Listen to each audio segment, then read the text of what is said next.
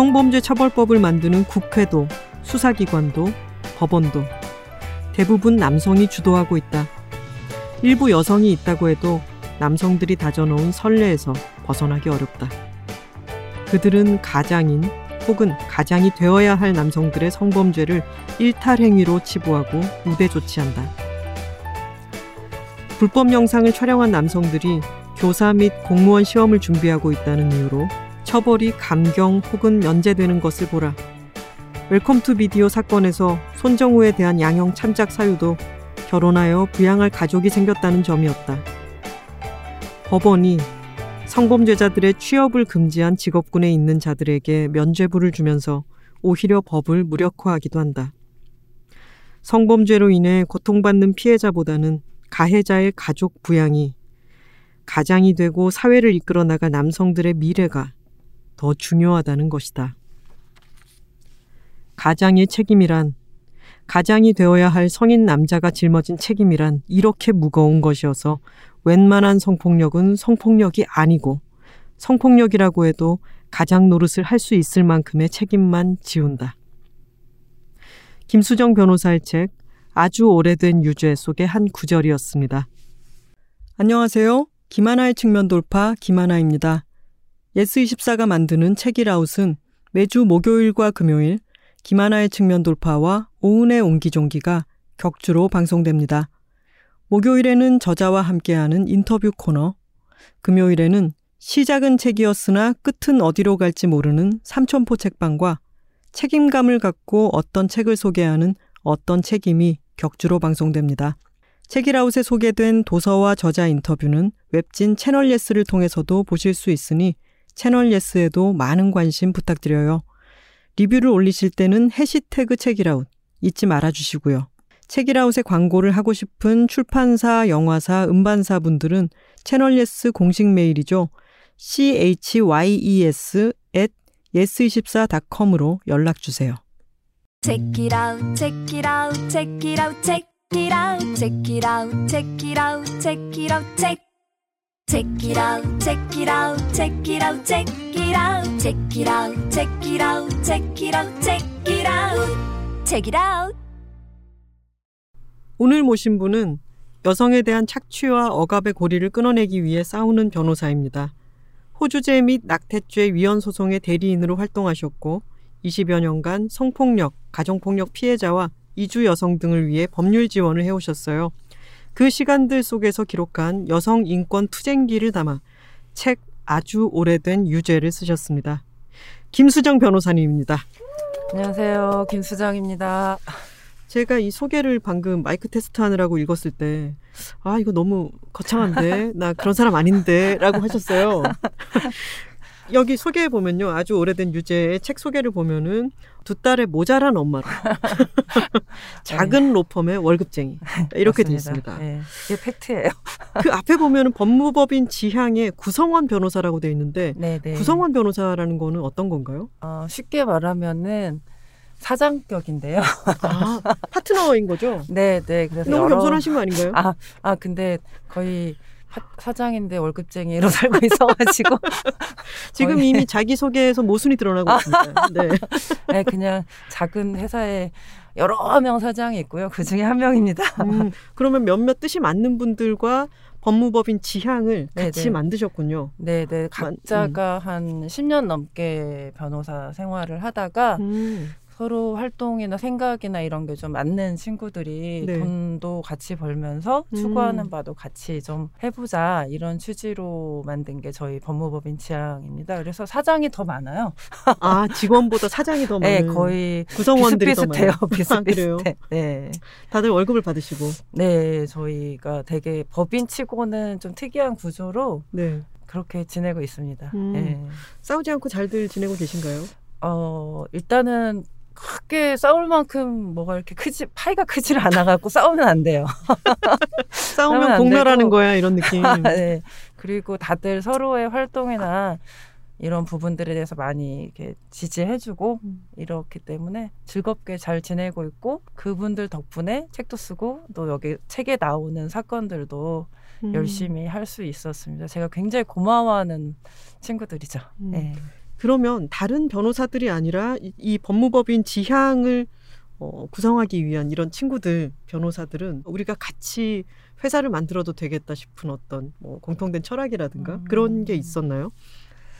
같이 해보니까 아, 저 사람이 날 속였어 이런 부분도 있긴 있더라고요. 근데 기본적으로 한 10년 차 정도 됐을 때 저희들이 같이 이제 대형 로펌에도 있었던 분도 계시고 음. 작은 사무실에 있던 분도 계시고 이제 이렇게 모였는데 각자 한 활동들을 보면 이, 이 친구가 어떤 사람이구나를 알 수 있고 어떤 변호사구나를 알 수 있는데 같이 공익 사건을 공동으로 대리했던 친구 변호사도 있었고 또 잘 몰랐지만 어떤 활동들을 한 걸 보면 기본적으로 뭐 밥벌이는 해야 되지만 그거보다 더 중요한 뭐 변호사로서의 공익적인 활동 에 대한 그런 것들 버리지 않고 음. 활동해왔던 기본 그런 믿음들 그런 게 주요했던 것 같습니다. 음. 그리고 저희가 그런 경험들을 모아서 후배도 좀 양성해보고 음. 이러자 이렇게 모였는데요. 그렇게 충분히 하고 있지 못합니다. 아까 그 부분 조금 궁금한데요. 어, 이 네. 사람이 나를 속였어라고 느꼈던 정도 있었다라고 아, 말씀하셨는데. 저는 아니 다른 분들이 가장 저한테 많이 느끼는 게 네가 날 속였어요. 딱 그냥 음. 봤을 때는 되게 착해 보이지 않아요? 되게 순해 보이. 오늘은 오늘은 특별하게 마스크를 쓰고 진행을 하고 있기 때문에 최초라서요. 다음에 길에서 변호사님을 뵈도 제가 인사를 못 드릴 네, 수 있어요. 그래서 제가 되게. 눈은 착해 보이십니다. 어, 제가 되게 술도 잘 마시고요. 음. 좀 거친 부분이 되게 많은 사람이에요. 네. 그래서 그냥 봤을 때는 되게 점잖해 보이고 착해 보이고 순해 보였는데 음. 같이 지내면서 아 뭐 저렇게 입이 거친 여자 변호사가 다 있냐 이런 욕도 좀 먹으면서 제일 뒤통수 친 사람이 제가 아닌가 싶습니다. 음, 그 예. 정도 속임과 소가감은 괜찮은 것 같습니다. 아, 예, 네. 기본적으로 같이 해나가는 일에서 저 사람이 어, 돈벌이를 위해서 이런 걸 포기해 이런 일은 벌인 사람은 없었던 것 같습니다. 음. 예. 왜 변호사도 그 세계도 너무너무 다양하죠.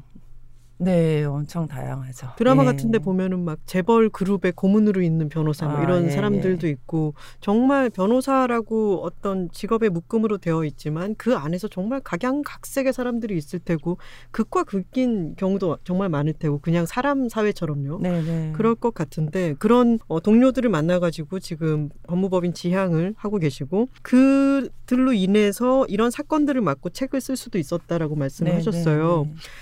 어, 그러면은 궁금해서 여쭤보는 건데 이 사건이 너무 어렵다. 풀어내기가. 네네. 또는 이기기가 가능성이 거의 낮고 없어 보이는데 부딪히기는 해야 될 사건인 것 같다. 그럴 때는 그 동료들에게 많이 조언도 구하고 서로 힘을 합치기도 하고 그러시나요? 네, 같이 사무실 하면서 가장 좋은 게 바로 그런 점이거든요. 음. 그래서 제가 하고 싶은 일을 할 수 있다라는 거에 더 한 발 나아가서 많은 지원과 도움을 받을 수가 있어요. 음. 제 지금 책에도 나와 있는 사건 중에 하나가 56년 만에 미투 네. 단지 그대가 여자란 이유만으로 그혀 네. 절단 사건인데요. 혀 절단 사건. 네, 성폭 네. 그 혀절단으로 박어한 성폭력 사건인데 그 사건 같은 경우도 처음에 이제 여성의 전화에서 저한테 판결문을 딱 보여주면서 이거 재심할 수 있겠냐 이렇게 얘기를 하는데 56년 만에 네. 이걸 할 수 있겠냐. 네, 근데 네. 판결문밖에 없는 거예요. 음. 재심 사건을 하려고 그러면 수사 기록이 다 있어야 되거든요. 네. 근데 그 수사 기록에 혹시 재심 사유로 개시 사유로 삼을 만한 사유들이 있는지를 봐야 되는데 수사 음. 기록도 없고 저희가 한 1년 넘게 기록을 뒤졌는데 보통 56년 전 사건은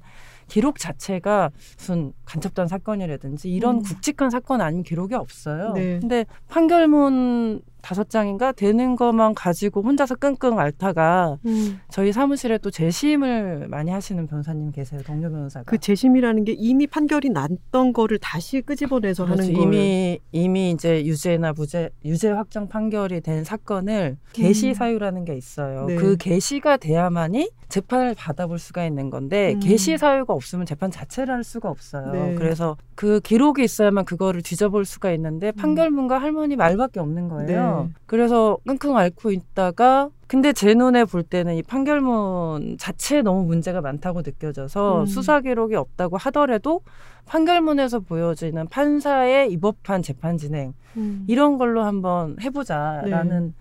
생각을 가지고 저희 사무실에 또 재심을 많이 하시는 변호사님 계시거든요. 네. 이상희 변호사라고 되게 그분도 재심 사건으로 꽤 많이 유명하신 분인데 음. 그 친구의 도움을 받고 조언을 받으면서 그 친구가 무조건 저, 저한테 언니라고 하는데 네. 언니가 그런 의문을 가졌다고 하면 우리 무조건 해보자 음. 이제 이렇게 하면서 어 그러면 우리가 어 56년 만에 어렵게 결심하고 나오신 분인데 여성의 전화랑 이렇게 여, 협력해서 한번 어떻게든 해보자 없는 길을 한번 만들어보자 이렇게 음. 해서 시작된 사건이에요. 네. 근데 참 이제 이번 주에 재판이 금요일 날 있거든요. 아, 네, 개시 재판이 있는데 저희가 거의 맨 땅에서 엄청난 성과를 이뤘어요. 지금 결론은 안 나왔지만 왜냐하면 저도 이 사건이 56년 만에 미투가 네. 어떤 다른 SNS를 통해서건 기사를 통해서건 저도 이미 알고 있던 사건이었으니까. 네, 네, 근데 네. 그게 이번 주 금요일인 거군요. 이제 선고가 나는 건 아니고 개시를 네. 할지 말지를 음. 재판을 하고 있는 중이에요. 개시가 네. 돼야 재판이 잘못됐는지 제대로 됐는지를 판단을 받아볼 수가 있는데 음. 게시가 안 되면 문 앞에서 그냥 끝나는 거거든요. 네. 그래서 그 게시 사유를 찾아내기 위해서 저희가 1년 넘게 기록 뒤져보고 공부하고 그랬는데 하여간 처음에 가졌던 그 이게 변호사를 한 20년 정도 하다 보니까 초기라는 게 좀 있고 네. 게다가 저 같은 경우는 좀, 아, 좀 없었던 사건들에 많이 음. 이제 저희 책에도 있는 사건들이 없었던 설레가 없었던 사건들이 좀 많이 있다 보니까 그런 일에 많이 뛰어들다 보니까 설레가 없다는 걸 별로 두려워하지 않거든요. 음, 없는 길을 헤쳐온 네, 인생이다. 그 그거를 흔쾌히 또 받아준 저희 사무실 변호사의 같이 힘을 합쳐서 했는데 지금 판결문 다섯 장에서 시작한 이 사건이 엄청나게 지금 살이 붙어서 음. 뭐 판결은 받아봐야 알겠지만 새로운 하다 보니까 또 도와주는 사람들이 많아서 새로운 증거도 저희들이 좀 찾고 네. 기록은 비록 못 찾았지만 그래서 지금 뭐 단정할 수는 없는데 음. 좀 많이 희망적으로 생각하면서 하고 있어요. 네. 그 다섯 장의 판결문에서부터 지금은 새로 밝혀진 것들도 참 많이 있죠. 그들이 그들의 관계가 사실 관, 사귀는 사람들도 아니었고 어떤 남자가 저기 좀 같이 가달라고 해가지고 가다가 갑자기 키스를 하기 시작했는데 자기 방어의 목적으로 어, 혀를 물었고 그래서 이제 이 절단 사건이 일어났는데 네네네. 네, 네. 내용들은 나중에 알고 보니까 정말 기가 막히더라고요. 그러니까 제가 이 기록이 없음에도 재판 자체를 문제 삼고 싶었던 내용은 뭐였냐면 네. 보면은 피해자를 탓하는 거거든요. 네. 뭐 처녀가 처음 만난 낯선 남자를 따라간 거를 탓하고 있고 왜 따라갔냐. 그다음에 처녀였음이 증명됐다. 막 이런 내용들이 판결문에 있어요. 그래서 어 쳐버리겠다.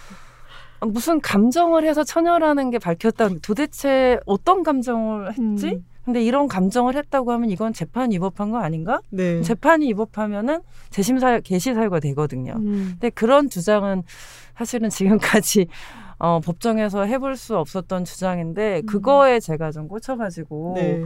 그 부분을 파헤쳐보고 싶어서 이건 포기하기 어려운 사건이다 아무리 네. 기록이 없어도 그래서 음. 같이 의논해서 저희 사무실에 저랑 뭐그 동료 변호사 그리고 후배 변호사들까지 해서 일, 일곱 명이 지금 이걸 같이 하고 있거든요. 음. 그래서 후배 변호사님들도 엄청 신나서 하고 있고 그 과정에서 예상하지 못했던 뭐 새로운 좀 재신 개시 사유가 될 수 있는 새로운 증거들도 좀 확보를 했고 음.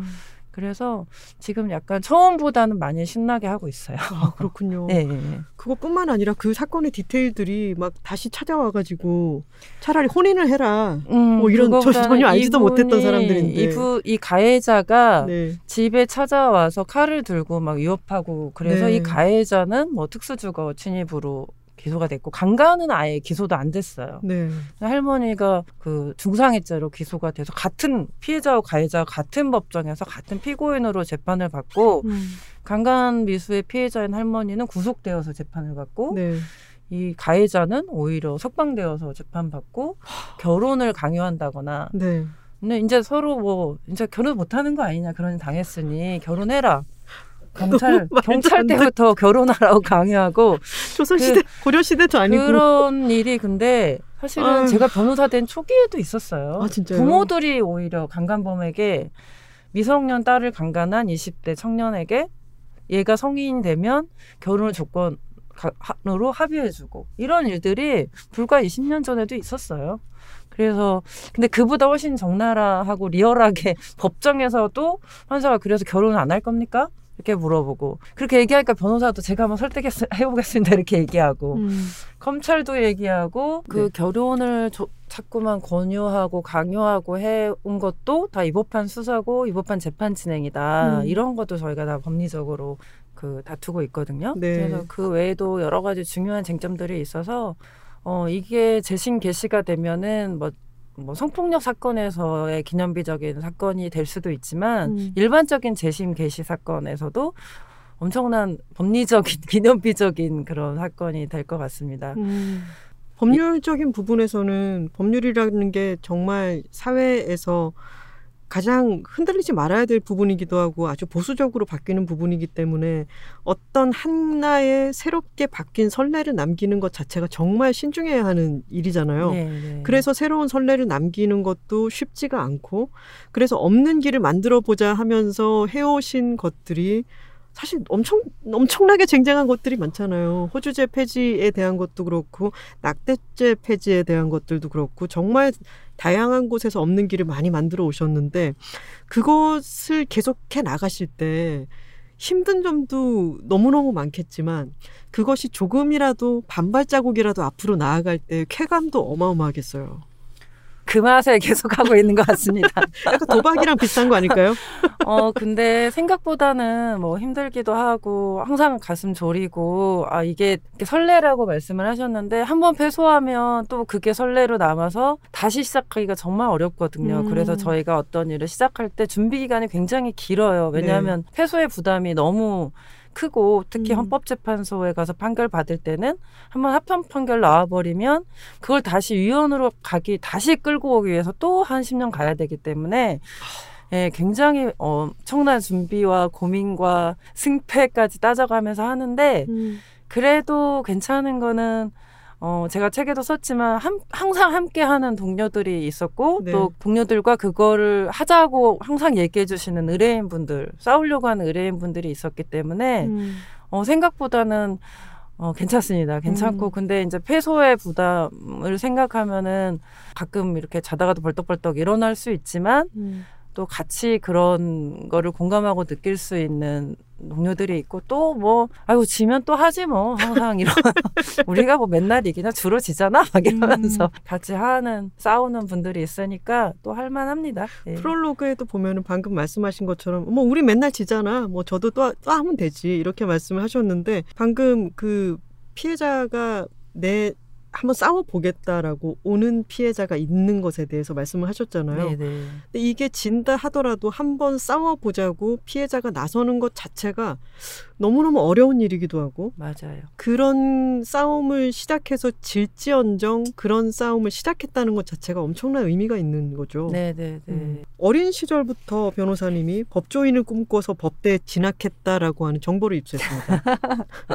어렸을 때 내가 법조인이 될 거야라고 생각하셨을 때는 어, 어떤 법조인이 되면 어떤 걸 할 수 있기 때문 또는 어, 나의 성향과 어떤 게 맞기 때문이라고 느끼셨어요?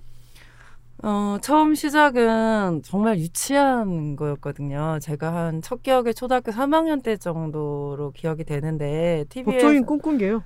네. 아, 진짜요? 그게 법조인인 였더라고요 보니까 막 던졌는데 아 TV에서 드라마인지 영화인지를 봤는데 음.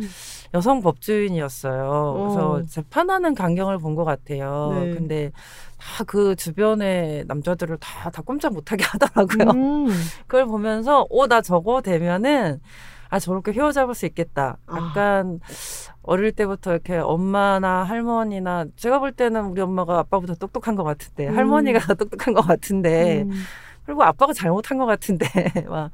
그런데 엄마가 항상 그렇다거나 주변에 이제 여성분들 봤을 때 그런 게 좀 불만이 있었던 것 같아요. 제가 네. 그래서 그걸 보고 아 저거 하면은 어 내가 더 이렇게 할 수 있어 막 이런 유치한 생각으로 그 꿈을 꾸게 됐고 치마 들추는 어, 남자애들 다 두들겨 패가지고 예, 제압했던 때, 예, 힘으로 제압했던 네. 힘센 어린 시절을 보냈습니다. 음. 예, 그런 어린 시절을 보냈고 그래서 어, 힘이 나, 어디 있는지를 봤더니 법, 법 쪽에다. 네, 그 어, 주먹을 쓰지 않아도 되는구나. 네. 네. 학교에서 주먹을 썼는데 앞으로는 주먹이 아닌 저게 돼가지고 휘어 잡아야지. 뭐 이런 음, 생각을 주먹을 씻고 공부를 시작한 주수정 변호사님이었습니다. 그랬습니다. 그러면은 그런 어떤 내가 어떤 힘이 되었건 능력을 발휘해서 내가 생각하는 정의를 추구하고 싶다. 그게 남자애들을 혼내주는 게 되었든 엄마가 더 똑똑한데 왜 아빠한테 맨날 져주는 거야. 저것은 정의가 아니다가 되었든 어떤 그런 정의를 바로 세우고 싶은 마음이 있었는데 법조계 일단 입문을 하셨을 때 이거를 계속 지켜가기가 쉽지 않겠다라고 느끼셨던 순간도 꽤 있었을 것 같아요.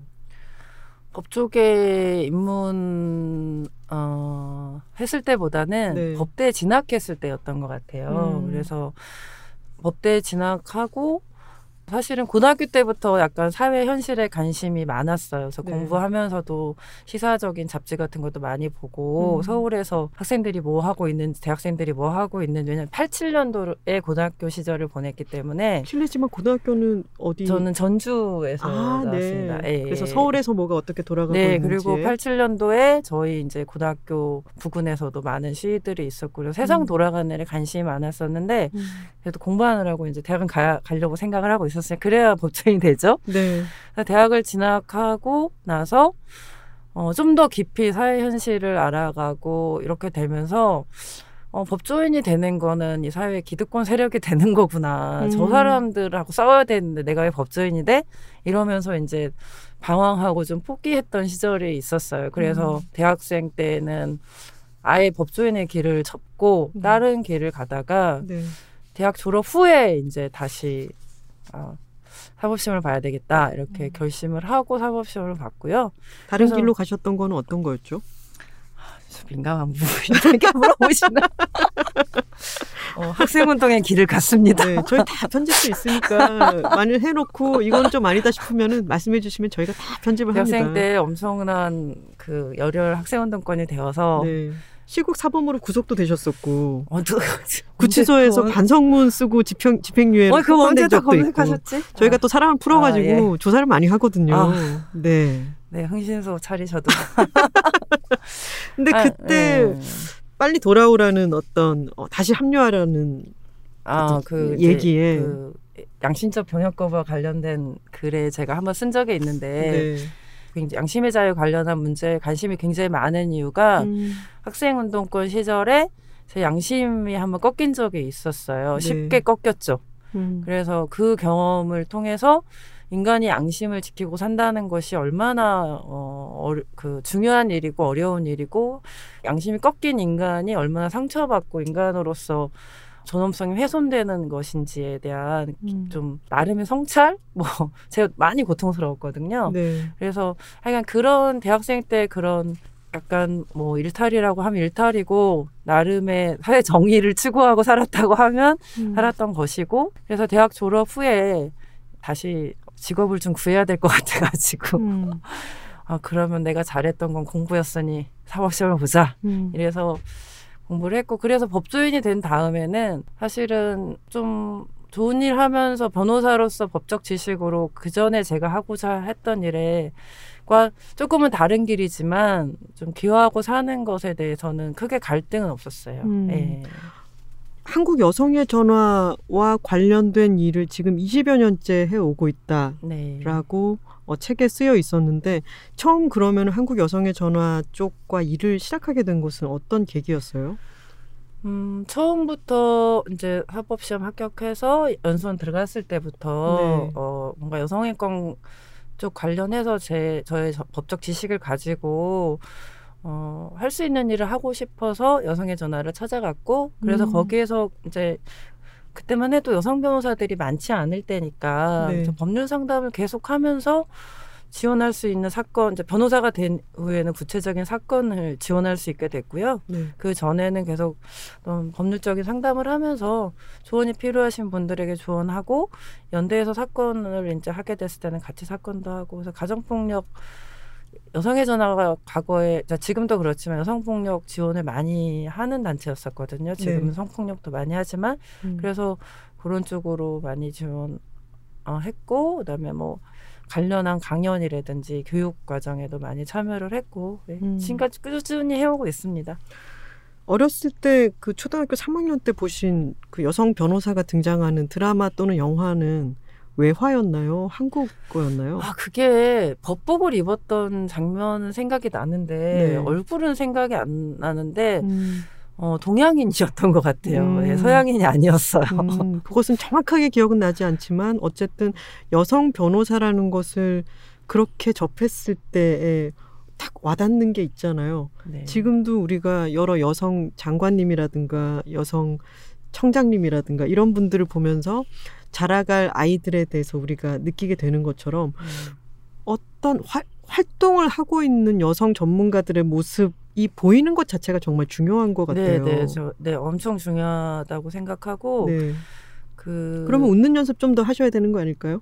아까 저희 사진 찍는데 계속 피디님이 웃으세요, 웃으세요라고. 아 제가 평소에는 정말 실없이 잘 웃는데요. 하지만 변호사님이 정말 굵직한 사건에서 어, 어떤 것을 싸움의 한복판에서 사진이 찍히셔야 할 때가 많으니까 자연스럽게 그렇게 되겠죠. 아니, 잘 웃으시면 됩니다. 네네. 네. 아주 오래된 유죄 이 책을 보면은 김수정 변호사님이 참여하신 여러 다양한 여성 인권에 관련한 사건들에 대한 이야기이기도 하고 이걸 연재를 하셨던 글을 바탕으로 하신 거죠. 네, 네. 근데 이거를 묶어서 책으로 내시는데 2년여가 걸렸고 아주 힘들었다라는 네. 말씀을 하셨는데 어떤 부분이 가장 힘드셨어요? 저는 글 하나하나 보면 제가 이제 글 자체는 가능하면은 변호사체가 아닌 일반인체로 써서 변호사체 정말 어렵더라고요. 긴 것인데 긴 것이 아닌 것 같기도 하고 긴 것인데 긴 것이옵니다. 이렇게 이제 쓰는 게 법률가들이 좋아하는 인듯 아닌 듯뭐 기다는 거냐 아니다는 거냐 뭐 이런 식의 글들을 즐겨 쓰는 게 법조인일 수도 있는데 음. 어 조금 이렇게 어려운 법률 얘기고 사안이 무거운 사안과 관련되어 있는 얘기인데 또 가볍지도 않게 음. 어 쓰고 싶었는데 얘기 자체가 사건 자체가 좀 버거운 사건들이 많고 다시 음. 그거를 끄집어내서 하려고 하니까 어 내가 이거를 이렇게 쓰는 것이 이분들이 원하는 일이었을까 음. 일일까 그리고 이분들이 이, 이 글을 통해서 힘을 얻으실까 아니면은 이걸 왜 써가지고 나를 더 괴롭히는 것인가 뭐 음. 이런 생각을 할 수도 있지 않을까 하는 생각으로 좀 이걸 써도 되나 말아야 되나 하는 생각이 쓸 때마다 좀 들더라고요. 네. 그래서 한 일곱 개 정도 쓰고 나서는 약간 진이 빠지는 느낌이 좀 들고 음. 어 내가 잘 쓴 것인가 이런 좀 자신감도 좀 음, 어떤 조심스러움도 있고 예, 음, 자신감도 네. 좀 떨어지기도 하고 여러 가지 좀 감정이 많이 복합적인 생각이 들더라고요. 음. 그래서 중간에 살짝 포기를 어, 한 몇 개월 거의 상당한 기간 포기를 했었습니다. 음. 네. 그때 동료들이 또 아니야 언니 써 써야 돼 필요해 이렇게 얘기를 해줬나요? 그 원래는 저희 이제 사무실에 같이 제가 쓴 책에도 같이 이제 했던 사건들이 여러 건이 있거든요. 네. 뭐 어, 노동 사건도 많이 하고 계시는 뭐 우리 사무실 김진 변호사도 있고 이상희 변호사도 있고 같이 했던 동료들이 많아요. 근데 음. 처음에 이 글 쓰는 거 제의를 받았을 때 제가 같이 쓰자고 했어요. 우리가 연재로 같이 하자. 나 혼자서 이걸 감당할 수가 없다. 음. 근데 그 친구들이 기록의 의무는 우리에게 있다. 근데 어, 언니가 해라. 적극 지원하겠다. 이렇게 밀어가지고 어 그래 적극 지원하는 거야. 그걸 믿고 제가 했었죠. 근데 제가 중간에 그만뒀을 때도 술도 많이 사주고 네. 맛있는 거 많이 사주면서 음. 어 그동안 썼던 글들이 피해자분들, 의뢰인분들에게 큰 힘이 됐을 거라고 네. 어, 많이 격려해 주었어요. 음. 그래서 그것도 쓰는데 큰 동력이 됐고 또 무엇보다도 건을 맡겨주셨던 뭐 분들도 어, 글잘 써주셔서 감사하다고 얘기도 네. 해주시고 저희 음. 이제 사무실 직원분들도 저희 비서분들도 제가 사건을 하면 사건을 같이 수행한 팀이기 때문에 음. 관련해서 같이 했던 비서에게도 같이 이거 글 어떤지 봐달라고 하고 이랬을 때 어, 좋은 피드백도 해주고 음. 이런 것들이 좀 힘이 되고 또 제 글에서도 있지만 어떤 남성 독자도 자기가 몰랐던 얘기를 보면서 좀 자기가 많이 바뀌어가고 있는 것 같다는 얘기도 하더라고 그런 걸 메일로 저한테 보내주고 정확히는 갱생되고 있다는 네, 표현을 네, 갱생됐다고 그런 어려운 한자를 알다니 법조인인가? 그래서 더 기억하고 계신 거군요. 법조인인가?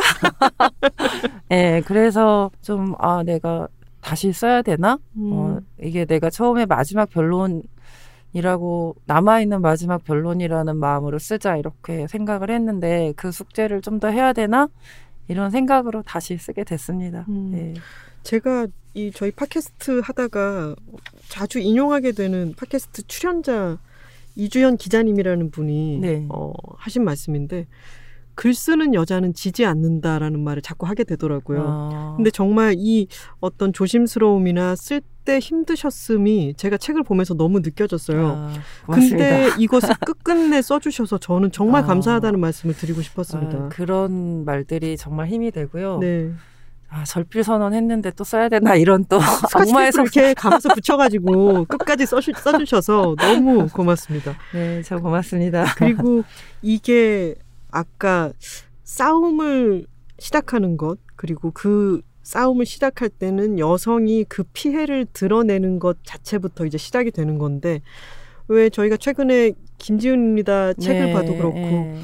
여자는 피해를 당했는데 피해를 당했음을 드러내는 순간 더 일파만파로 더 큰 피해가 오게 되잖아요. 네, 네. 그래서 그것 자체부터가 어, 피해를 드러내는 것부터가 엄청난 용기를 필요로 하는 일이고 네. 근데 그렇게 싸움을 하고 난 뒤에도 저버릴 수도 있지만 저는 이 말씀이 너무너무 인상적이었어요. 포기하지 않은 싸움에는 늘 한 발 전진이 내포되어 있다. 네. 어떻게 썼지? 신이 내렸나? 아, 지금 다시 들어도 새롭게 되게 좋죠, 변호사님도. 네.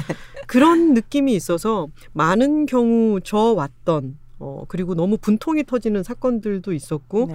현재 진행형이거나 아니면은 어떤 거는 더 나빠지기까지 하는 것 같은 느낌이 들지만, 이거를, 이 기록을 읽음으로 인해 가지고 그 한 발 전진이 저의 독자에게도 어, 옮겨오는 느낌이라서 정말 큰 힘이 되었습니다. 음. 그러면 저, 제가 그렇게 읽히길 정말 바랬거든요. 네. 이거를, 아, 제가 이제 그 책을 내놓고 독자들의 반응을 안 보는 의연함을 참 보이고 싶었거든요. 나 원래 대범한 사람인데 왜 이런 거 보고 있지? 막 이런 그런 말 안 듣고 싶었는데 보게 되더라고요. 네. 근데 봤을 때 가장 마음 아팠던 게 어, 그냥 죽을래요 막 이렇게 쓴 글도 봤어요. 근데 저 음. 제가 그래서 진짜 어디 가서 댓글 안 다는데 댓글 달고 왔어요. 저이 음.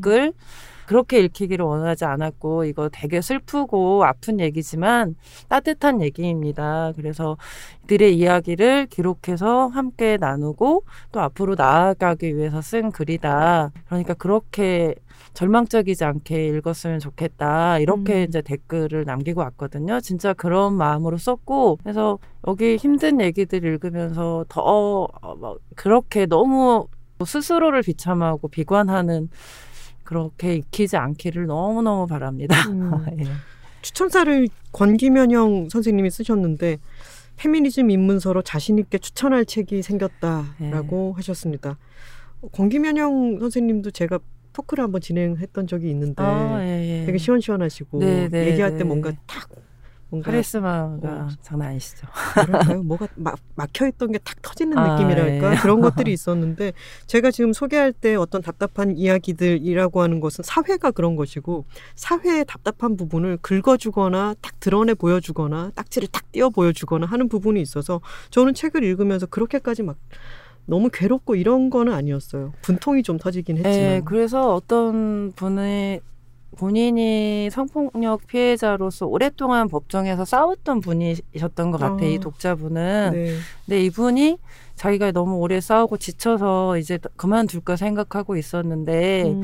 이 글을 읽고 자기가 너무 큰 격려를 받은 것 같아서 음. 다시 싸울 힘이 생겼다. 음. 이렇게 또 리뷰해 주신 분이 있었어요. 네. 제가 정말 그렇게 어, 격려가 되는 책이길 바라는 그 과한 꿈을 품고 있었는데 음. 한 분을 통해서 그런 피드백을 받으니까 음. 어, 좀 마음이 많이 기쁘더라고요. 음. 여기 또 한 분 있습니다. 네. 리뷰 많이 찾아보세요. 되게 좋은 리뷰 많던데요. 아 그런가요? 네, 아. 시간을 내셔서 찾아보십시오. 대범해가지고 잘 안 찾아본다. 근데 대범하신 게 정말 책 안에도 보면은 부장 판사 누구 누구 누구 아 예, 뭐. 실명이 빡 들어가 있습니다. 이런 이 사람이 이런 판결을 냈다. 라고 하는 게 기명으로 들어가 있는데 네. 대범하시더라고요. 근데 그거는 제가 법조인이라면 상식이라고 생각을 합니다. 네. 굳이 판사들은 자기 이름을 걸고 음. 음. 판결문을 쓰는 것이고 네. 그 판결로서 자기의 판결에 대한 비판을 감수해야 되는 게 판사의 책임이고 음. 그거를 무서워하는 판사만이 제대로 책임 있는 판결을 할 수 있다고 생각을 해오면서 살아왔고 그게 정의라고 생각하기 때문에 네. 그런 거는 전혀 두려워하지 음, 않습니다. 맞아요. 네. 국회도 그렇고 수사기관도 그렇고 법원에도 중, 50대 이상의 중년 남성들이 주도적으로 네. 그리고 아주 버글거리는 경우가 많이 있는데 이 사람들이 그 속에 있으면서 판결을 내리다 보니까 저처럼 어린 40대 어, 독자로 여성 독자로서는 정말 황당한 것들이 너무 많았는데 그 중에 이런 것도 있었어요. 60대 여성이 성폭력에 노출이 되었는데 네. 성폭력을 겪었는데 근데 어, 최인규 부장판사님이 네, 네. 2019년 불과 작년에 어, 사회 경험이 풍부한 60대 여성이 그렇게 수치심을 느꼈을 것 같지 않다는 요지의 음. 말을 했더라고요. 네, 맞아요. 너무 어안이 벙벙했어요, 진짜. 제 글에도 그게 있는데, 네. 그게 제 되게 황당한 게 60대 여성이 사회 경험이 많기 때문에 수치심을 느끼지 않았을 것이다라고 판단하는데, 아까 나왔던 그 56년 전에 그 판결을 보면 네. 18세 처녀가 남자를 따라간 것 자체가 문제다라고 또 질책을 하고 있었잖아요. 18세도 문제고 60대도 네, 18세도 문제, 50대도 문제, 60대도 네. 문제 다 문제예요. 그래서 이제 제 맨 마지막 글에도 보면 결국 여자라는 게 문제다. 네. 니네한테는 음. 여자라는 것 자체가 문제지.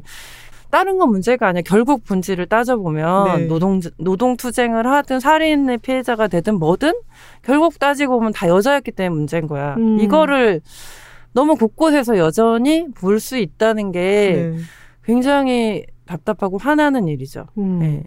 그리고 그 피해자에게도 피해자 다움을 계속해서 강요하는 게 어, 이렇게 똑똑한 여자가 그런 걸 당했을 리가 없다라고 한다거나 사건 후에 멀쩡히 생활하고 있지 않냐라거나 사건 이후에 밝고 쾌활하게 살고 있다라든가 이런 것들이 너무 그렇죠. 분통 터지는 거죠. 남성들을 진짜. 생각했을 때 성폭력을 당한 피해자들의 어떤 본인들이 설정해 놓은 상이 있거든요. 그 네. 상이 안 맞으면 피해자가 아니라는 거죠. 근데 음. 성폭력 피해자든 여성들은 되게 다양한 모습이에요. 네. 하나로 고정된 모습이 아니거든요. 남성들이 설정해 놓은 어떤 모습이 아니에요. 꼭그 음. 모습이어야 하는 게 아닌데 그 모습을 조금만 벗어나면 피해자와 가해자를 둔갑해버리고 이런 어. 일들이 벌어지고 있는 거죠. 그만큼 꽃뱀이 마, 되는 거죠. 그렇죠. 네. 꽃뱀이 아니 모든 사건에서 피해자가 합의금을 다 요구하는 거는 당연한 일 아닌가요? 네. 근데 왜 성폭력 피해자가 합의금을 요구하면 너 꽃뱀이야 음. 이렇게 나오죠? 그거 뒤집어 보면 금방 알 수 있는 상식이에요. 음. 근데 그런 그건 왜 그러냐? 여전히 음, 남성들이 그 법을 해석하고 적용하고 법을 만드는 일에 대부분 남성들이 주도하고 있기 때문이다라고 음. 생각을 하는 거죠. 그리고 사실 네. 이게 성폭력이 아니라 폭력이라고만 생각을 해봐도 그 너무 이상한 것들인 거죠. 만약에 60대 사회 경험이 풍부한 60대 남성이 한 대 맞았다고 아플 리가 없다. 뭐 이렇게 얘기한다면 말이 안 되는 거잖아요. 그리고 그렇게 폭행을 당하고 뭐 그냥 길에서 싸움이 나가지고 두들겨 맞았다. 근데 그러고 난 뒤에 어떻게 멀쩡히 생활할 수가 있느냐, 어떻게 밝고 쾌활하게 살 수가 네. 있느냐, 다 말이 안 되는 건데 여성이 피해자이고 여성이 대상인 범죄인 경우에만 너무 다른 다른 잣대를 예. 네, 그게 결국은 다 여성의 문제더라. 라는 말씀을 해주셨습니다. 그러면은 어, 김수정 변호사님은 이 책을 쓰시면서 네. 절망감도 정말 많이 들고 어, 하지만 이 시지프스의 절망과는 다른 부분이 아까 말씀하신 것처럼 어떤 어, 전진이 있기 때문이다라는 것을 제가 머리로는 알지만 네.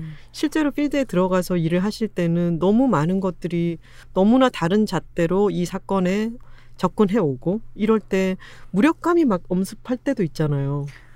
있죠. 네. 내가 왜 오늘 또 여전히 법정에 가서 이런 음. 얘기를 듣고 와야 하나. 아, 최근에 이런... 그런 건 어떤 거 있었어요? 최근에 최근이 아니더라도 어, 최근은 뭐 특별히 없지만 네. 이런 그러니까 법정에 가서 들은 얘기라기보다는 어떤 변호사랑 남자 변호사랑 얘기를 하는데 음. 자기가 성폭력 사건 변호 그러니까 가해자를 변호한 거죠. 했는데 어. 법정 피해자 이제 신문이 있어서 법정 문을 열고 들어오는 피해자를 딱 보는 순간 이겼다라고 생각했다는 거예요. 그 이유가 너무 못생긴 나이 많은 여자가 들어왔다는 거예요. 누구도 성적 충동을 일으킬 만하지 않은. 어, 그런데 그 사람, 저는 그 사람에 대해서 제가 나름 친했던 사람이었다는 것에 대해서 아, 굉장히 저 자신에게 실망을 했죠. 저런 네. 인간을 내가 못 알아보고 저, 내 앞에서 저런 말을 할 수 있다니. 음. 근데 그런 법조인들이 남성들이 여전히 많이 있다는 거죠. 음. 어, 그리고 법조인들에게 더 많이 있고 법정에서 음, 가해자 변론이나 재판을 하다 보면 남성으로서 특히 더 감정이입을 하게 되는 경우도 많고 음. 남성 한 명이 억울하게 당하는 그럴 수도 있잖아요. 네. 보고가 돼서 남성이 당할 수도 있긴 있거든요. 네. 근데 그거는 한 사람이 당하는 거예요. 근데 그동안 수많은 여성들이 거의 사회 현상으로서 다가 그 당하던 모습 어느 순간 사라지고 한 음. 명이 당하면 다 당할 것처럼 과장하고 음. 하면서 막 공격을 하거든요. 그런 음. 거를 볼 때 참 여전히 어렵긴 어렵구나. 근데 그래도 시시푸스가 바위를 굴리는 것처럼 그거는 매일 똑같은 일이고 올려놔봤자 또 내려오는 일이지만 여성들이 싸우는 일로 끝끝 계속 싸우는 것은 어 제가 변론을 해봐도 달라요. 싸우는 모습이 다르고, 어, 일단은 저는 56년 만에 음. 밑으로 그거를 56년 만에 이분이 어떻게 나올 수 있었는가, 음. 그거를 보면 알 수 있다고 생각하거든요. 네.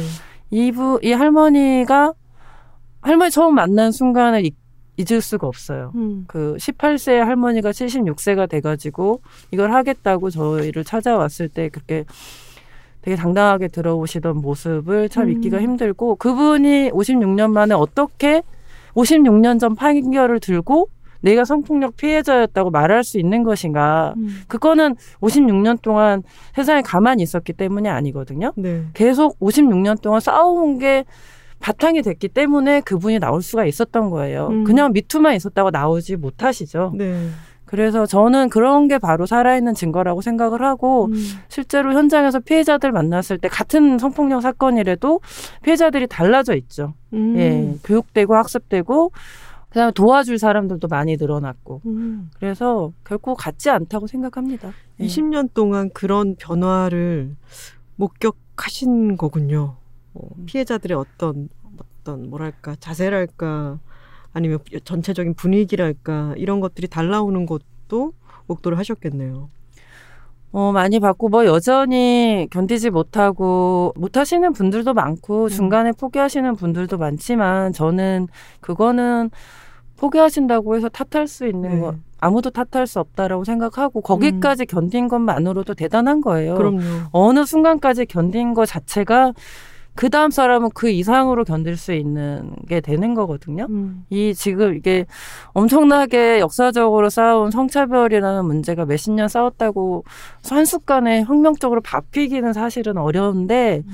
저는 시간에 비해서는 우리는 많이 나, 많이 걸어왔다고 생각을 해요. 음. 예, 그래서 힘든 사건들이지만 거기에 견뎌온 사람들을 견디고 싸운 사람들을 생각하면은 이거는 어 비관적인 스토리는 아니다. 음. 네. 라고 생각하고 제가 비관적이지가 않아요. 음. 네. 비관적이라면 20년 넘게 이렇게 계속 싸워오면서 일할 수는 없을 것 같아요. 이렇게 환하게 웃기는 힘들겠죠? 이수정 교수님도요, 그, 그것이 알고 싶다에 나오시는 이수정 교수님도 그런 온갖 성범죄에 관련한 것들, 뭔가 때로 더 기술과 함께 더 악랄해지는 것들, 이런 것들을 보면서도 저희 팟캐스트에 나오셔서 그래도 분명히 나아지고 있는 게 있다라고 말씀을 해주셔서 그런 말씀을 들을 때마다 또 조금씩 더 뭐랄까 투지가 생긴달까 네. 네, 살아갈 힘을 그래도 조금 더 얻게 네. 되죠. 사실 징글징글하긴 하죠. 네. 아, 정말 왜들 저래? 정말 징글징글하고 음. 왜들 저래 저렇게 할 짓이 없나 막 그렇기는 한데 어 아마도 꽤나 오랫동안은 징글징글한 일들을 또 겪고 보고 싸워야 할 것 같긴 합니다. 네. 근데 가해자는 달라져 있지 않을 수 있는데요. 음. 그 외의 사람들은 많이 바뀌고 발전하고 앞으로 나가고 있기 때문에 네. 결국 소수가 될 수밖에 없을 거예요. 음. 네. 미러링은 여성의 비명이다라는 표현도 있었고 그 홍대 앞에서 그 누드 사진 사건 있었잖아요. 네네. 누드 네. 모델을 여성이 남성을 찍어가지고 올리자마자 급속도로 그분이 네. 잡혀가지고 어떤 판결도 아주 신속하게 나는 걸 보고 모든 여성들이 어안이 벙벙했죠 정말. 네네. 네. 이게 이렇게 될 수 있는 거였어? 지금까지는 왜 안 했는데? 그 그게 그렇게 신속하게 된다는 것 자체가 너무 놀라운 경험이었어요. 아, 경찰은 그 사건이 신원 파악이 빨리 돼가지고 빨리 잡을 수 있었다 이렇게 얘기를 했지만 사실은 그 사건을 통해서 그동안 여성들이 말해온 게 증명이 된 거거든요. 그렇죠. 만약 불법 촬영의 피해자가 남성이었으면은 진즉이 해결되고 대책이 마련됐을 거다 음. 이런 얘기들을 계속 해왔었어요. 네. 근데 그 사건을 통해서 그 말이 사실로 드러나니까 음. 여성들이 엄청나게 분노한 거죠. 그럼요. 그래서 그 이후로 뭐 제 글에도 있지만 뭐 소란의 폐쇄라든지 이런 게 음. 십몇 년 동안 못하던 것도 순식간에 됐어요. 네. 그래서 못하는 게 아니라 안 하고 있다는 게 증명이 된 거예요. 음. 그거에 분노했던 거죠. 못하고 있다면 참고 기다려줄 수 있어요. 음. 할수 있을 때까지. 네. 근데 안 한 거죠. 그렇죠. 지금도 안 하고 있는 게 너무 많죠. 음. 하시죠 이제는 하시죠. 네, 네. 하죠 우리 인간적으로. 그리고 뿐만 아니라 그 막 소아성애 사이트였던 손정우에 네. 대한 웰컴 투 비디오 네, 네. 것들 웰컴 투 비디오에 그리고 거기에 회원들이라든가 이런 사람들에 대한 어 것들도 처벌이 아니라 이런 표현을 쓰셨어요. 이 정도면 처벌이 아니고 대접이다. 대접이죠, 대접. 네. 이런 거가 나아지려면 어떤 걸 해야 되나요? 법조인들은 어떤 걸 해야 될까요? 법조인들이요? 네. 어... 어, 일단은 저는 그러니까 법조인이라기보다는 법은 사실 법이나 법조인들은 되게 느려요. 네. 느리고 보수적이고 설레를 좋아하고 설레를 음. 따르고 설레에서 벗어나는 어떤 일을 하는 거는 되게 어 늦죠. 음. 근데 법조인들이 그걸 바꿀 수도 있긴 있거든요. 네. 근데 뭐 어떤 걸로 바꿀 수 있냐 열려 있어야 되는데 의뢰인한테 열려 있어야 돼요. 법조인들이 법원이 판단을 하고 변호사가 변호를 하려고 그러면 사건을 맡기는 의뢰인이 있어야 되거든요. 네. 근데 의뢰인이 찾아왔을 때 설레 없는 일을 해달라고 했을 때 음. 그것에 대한 적극적인 자세와 이런 게 없으면은 법조는 바꾸기가 어려워요. 네. 저 제가 했던 사건들도 그 당사자가 없었으면 제가 혼자 살 수는 없잖아요. 네. 저는 변호사는 당사자를 대리하는 사람이지 당사자가 아니거든요. 음. 그래서 그거를 해주는 사람이 있어야만 저희가 어떤 일을 하자고 이 법이 참 잘못됐어. 뭔가를 바꿔보자라고 할 때 처음 하는 일이 당사자 구하고 찾는 일이에요. 음. 그래서 호주제 소송 할 때도 어, 이 호주제 소송을 위해서 나설 수 있는 당사자를 찾는 거. 네. 그게 첫 번째 싸움의 시작이었고 음. 낙태죄도 낙태죄는 참 당사자를 구하기가 어렵고 음. 당사자가 항상 의사거나 조산사거나 이런 분들이었어요. 네. 그래서 결국 낙태죄는 왜냐하면 낙태한 여성에 대한 낙인이라는 것이 다 음. 알겠지만 너무나 엄청나기 때문에 네. 헌법재판으로 가져가는 순간 이게 왜 이 헌법재판소에 왔냐는 건 사라지고 그 여성이 소비될 가능성이 많기 때문에 음. 의뢰인을 구하기가 너무 어려워서 결국은 의사분이 이제 저희 사실은 네. 의사분이었거든요. 네. 그래서 그러면서 그런 사건들을 대할 때 보다 적극적인 너무 설레에 갇혀 있지 말고 설레의 법리를 따르더라도 한 발 나아갈 수 있는 뭔가 그런 적극적인 사고를 변호사가 할 수 있다. 음. 저는 그렇게 생각을 하고 판단할 수 없어요. 음. 아, 물론 저희가 사건을 가져가서 주장하고 함으로 그거를 이제 적극적으로 받아들여주는 마인드는 있지만 이제 그래서 법 에 대한 너무 소극적인 생각을 버렸으면 좋겠고 음. 중요한 거는 저는 법조를 떠나서 전체적으로 사회가 그러니까 제 글에서도 있는데 법에서는 어떤 일이 벌어지면 법이든 정치든 가장 손쉬운 방식으로 해결을 하려고 하거든요. 네. 돈이 들지 않는 방식. 그거 뭐냐 강력한 처벌이에요. 음. 근데 손정우나 엠번방 사건 같은 경우에서 제 글에서도 보면 이거는 저는 나는 강력한 처벌 방식으로 손쉽게 해결하는 방식에 반대해 왔지만 이 사건에서는 처벌과 처벌로 인한 응보와 처벌량으로 형량으로 유화 겁을 주는 게 필요하다. 너무 그동안 손방망이였다. 음. 이번 사건에서만은 나는 응보와 유화를 주장하겠다라고 얘기를 했어요. 네. 근데 이제는 어 엠번방에서 40년 받았 잖아요. 음. 근데 처벌해서 졌으니까 그걸 끝나면 안 되거든요. 네. 근본적으로 사회를 뒤집어 놔야 돼요. 음. 그러면 이제 뭐 예를 들어서 교육을 해야 되는데 교육이 되게 중요하죠. 자라나는 아이들에게. 음. 근데 16년 2016년에 성교육 표준안 교육부에서 만들어 가지고 엄청나게 욕을 먹었거든요. 그 뭐, 책에 쓰신 그 부분인 네, 거죠. 정말. 그게 이제 뭐 네. 데이트 폭력 안 당하려면은 뭐 돈을 같이 내라. 돈을 안 내는 바람에 그에 대한 보상 심리로 뭐 성폭력이 유발된다는 식의 정말 그 돈도 되게 그거 나한테 주지 그 돈. 잘 만들었을 텐데. 참. 그 엄청나게 욕을 먹었는데 지금 4년 됐는데 아직 못 만들고 있거든요. 아. 그건 저는 안 하고 있다고 생각해요. 네. 교육 자라 어릴 때부터 성평등 교육과 이런 것들을 하는 게 굉장히 중요한데 아예 음. 손 놓고 있거든요. 음. 근본적인 성장할 때부터의 의식, 생각 이런 것들을 평등하게 만들어 줄 수 있는 교육이 이루어져야 되는데 손 놓고 있어요. 음. 그래서 그런 교육을 제대로 받지 못한 세대들이 계속 사회에 나오고 있는 거거든요. 기본적으로. 음. 네. 그래서 저는 하여간 뭔가 뒤집어질 정도의 교육과 많은 그런 저는 교육을 좀 중요하게 생각하는 편인데 음. 어, 그런 부분에 대한 엄청난 투자와 노력이 이루어져야 된다고 생각을 해요. 그리고 음. 그런 걸 하려면 그 교육의 입안도, 교육안도 제대로 만들고 정책을 세워야 되는데 그 아까도 말했지만 거기를 만들고 있는 사람들이 그, 그 밥에 그 나물인 사람들이 음. 만들면 또 똑같은 일이 벌어지거든요. 네. 그래서 너무 이렇게 돈 안 쓰고 편하게 해서는 결국 망할 수 있어요, 사회가. 음, 네. 망하지 않게 하려면 음. 좀 합시다 인간적으로. 음, 그게 어떤 법조계 몇몇 사람들 아니면 거기 그 분야에서의 뭔가가 적극적인 자세를 갖는다고만 되는 게 아니라 그러려면은 그 이전에 교육부터 시작해서 국가적인 어떤 투자라든가 그럼요. 다양성 네. 확보라든가 이런 것들이 많이 필요하다는 말씀. 한결맺게 바뀌어서는 해결될 수 있는 일이 아닙니다. 음, 그렇죠. 예, 예.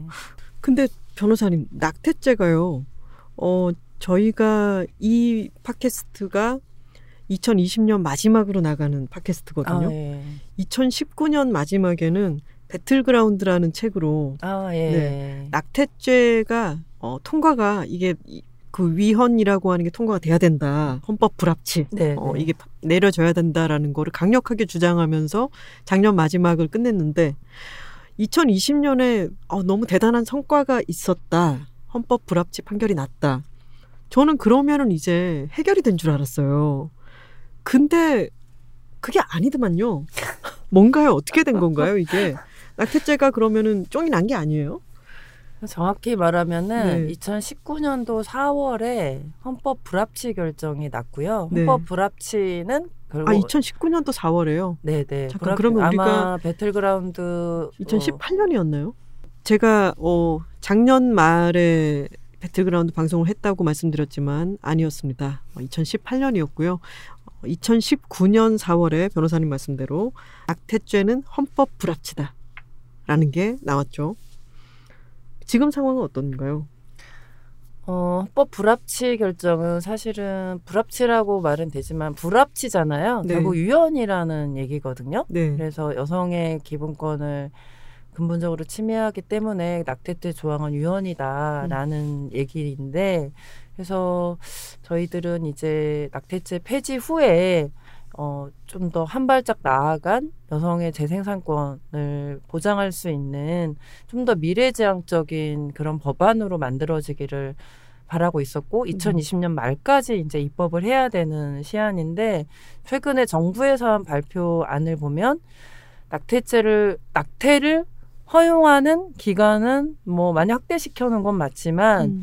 여전히 낙태죄 처벌 조항은 남겨놓으면서 음. 어, 여전히 낙태를 그 여성에 대한 범죄로 취급하는 음. 입법을 안을 내놨어요. 네. 그래서 굉장히 지금 어, 왜 뭐, 근데 의외로 많은 여성들이 어, 낙태죄 폐지됐는데 왜 다시 부활시 다 폐지됐다고 생각하고 계시더라고요. 네, 저도 그렇게 생각하고 있었어요. 그렇죠. 네. 그 헌법 불합치를 받았으면 당연히 폐지지 음. 이렇게 생각을 하고 있었는데 적용만 안 되고 있었을 뿐이지 사실 있기는 있었어요. 근데 적용은 못하죠. 유언 음. 상황이니까. 근데 그거를 조금 손봐가지고 원칙적으로 낙태는 불법인데 일정 허용 기간만 좀 넓혀주면서 24주일 여전히 다시 처벌하겠다 이런 식의 법안을 만들었는데 그러면서 과거보다 허용사를 대폭 넓혔으니까 헌법에 어, 어, 합치되지 않냐, 막 이렇게 주장을 하고 있거든요. 음. 근데 그런 식의 66년 만에, 67년이죠, 이제? 음. 법을 폐지하면서 남들 70년대부터 했던 뭐 낙태죄 허용 사유 넓혀가는 걸 이제서야 하면서 음. 그걸 마치 엄청나게 허용적인 걸 하는 것냥 하고 있는 태도 자체도 좀 용납하기가 힘들고 음. 지난주 화요일에 국회에서 있었던 공청회를 보면서 네. 역사의 시계가 헌법재판소 결정 이전으로 음. 더 심각하게 돌아가고 있는 것 같은 느낌을 받았거든요. 막 네. 무슨 사산된 아이 동영상이 등장하질 않나. 아, 진짜요?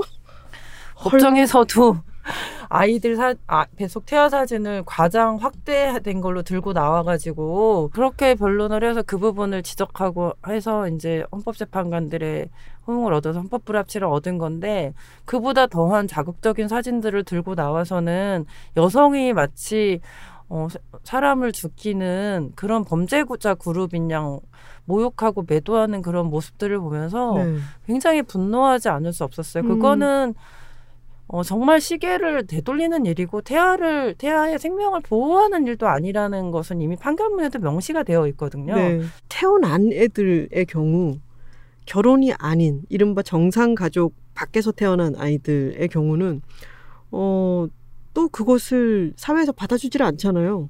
어, 그래서 이런 표현도 쓰셨습니다. 인구 절벽이 아니라 이대로 가다가는 뭐라고 쓰였죠? 인구 절멸이다. 인구 절멸이다라고 네, 네, 말씀을 네. 하셨습니다. 이번 그러면 연말까지 뭔가를 해야 하는 건가요? 연말까지 법안을 만들어서 이제 통과를 시켜서 낙태죄 폐지 후에 앞으로는 어떤 법으로 어떻게 할 것인가 네. 이제 이거를 해야 되는 건데 네. 만약에 그 법이 지금 통과를 못하거나 하면 더 미뤄질 수는 있는 건가요? 통과를 못하면은 법이 없는 상황이 공백이 생기는 거죠. 근데 음. 그 공백은 그러니까 처벌을 더 이상 하지 않는다는 의미에서는 공백은 뭐 크게 나쁘지 않아요. 음. 근데 문제는 뭐냐면 좀 더 권리 보장적인 방향으로 나아가야 되는데 음. 그 부분에 공백이 생기는 거예요. 예를 음. 들어서 어 이제 기도, 그동안은 허락되지 않았던 약물에 의한 초기 임신 중지 이런 부분들은 법이 만들어져야 뭐 미푸진이라던가 음. 이런 부, 약들을 가지고 훨씬 건강에 여성의 건강에 건강이 침해되지 않는 방식의 임신 중지 를 할 수 있고 정보를 얻을 수가 있는데 음. 여전히 미푸신 같은 약물 수입도 금지되어 있고 음. 해서 뭐 윗먼인 외비래 오만인 외비라든지 이런 걸 통해서 불법적으로 어, 가져오는 방식을 여전히 각 취하고 있거든요. 그게 네. 여성들이 정보를 정확하게 얻지 못하고 하는 부분도 있기 때문에 음. 건강에 굉장히 안 좋을 수 있어요. 음. 그래서 이 낙태죄 폐지의 가장 핵심이라고 할 수 있는 부분의 하나가 뭐냐면 임신 중지, 낙태를 의료 행위로 접근해 가지고 여성이 안전하게 의료적 접근을 할 수 있게 하는 게 저는 가장 핵심 중에 하나라고 생각을 하더, 하거든요. 네. 그동안 불법화됨으로 인해서 너무 건강, 재생산 건강에 침해가 음. 너무 심했어요. 낙태도 불법적으로 하고 이후에 그 낙태 후에 의료적인 조치도 제대로 받지 못함으로 인한 피해가 굉장히 컸었기 때문에 그런 부분들이 이제 개선이 돼야 되는데 음. 법에 공백이 있으면은 그 부분의 공백이 계속이 되는 거죠. 음. 그래서 가능하면 좀 나은 방향의 입법을 원하고 있지만 낙태죄가 유지되는 방향의 지금 같은 여성에게 모욕 주기 방식의 법안을 가지고 태아의 생명을 보호한다는 그 민명하에 그런 법안이 만들어질 거면 차라리 지금은 만들지 마라 이렇게 음. 말하고 싶거든요. 음. 예. 자 여기서 뜬금없이 스피드 퀴즈 들어갑니다. 깊이 생각하지 마시고 바로바로 바로 대답하시면 됩니다. 나에게는 재판을 준비하는 일보다 칼럼을 연재하는 일이 더 어렵다. Yes or no? Yes. 재판에서는 감정적으로 호소하지 않으려 노력한다. Yes or no? Yes. 하지만 의뢰인을 만날 때는 다르다. Yes or no? Yes.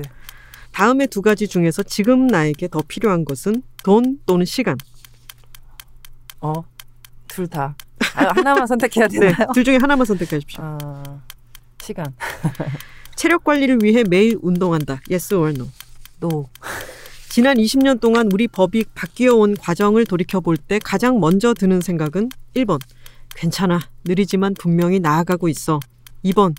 에휴, 아직도 갈 길이 머네. 2번.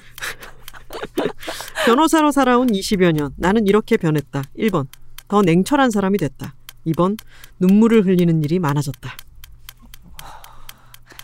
어, 그거 되게 어려운데요? 네. 아, 답이 없어요. 답이 없다. 자, 2020년에 대한민국에서 가장 유의미한 판결은 이것이었다고 생각한다. 주관식입니다. 아, 2020년요? 네. 아... 약간 늘려볼까요? 2017년 이래로? 아, 2017년요? 그렇게 말하면 저는 낙태죄라고 네. 말할 수밖에 없는데요. 네, 좋습니다. 네. 다가오는 새해에 딱 한 가지 소원만 이룰 수 있다면 어떤 소원을 빌까? 주관식입니다. 어, 코로나가 빨리 없어졌으면 좋겠어요. 음. 자, 여기까지 질문이고요. 네.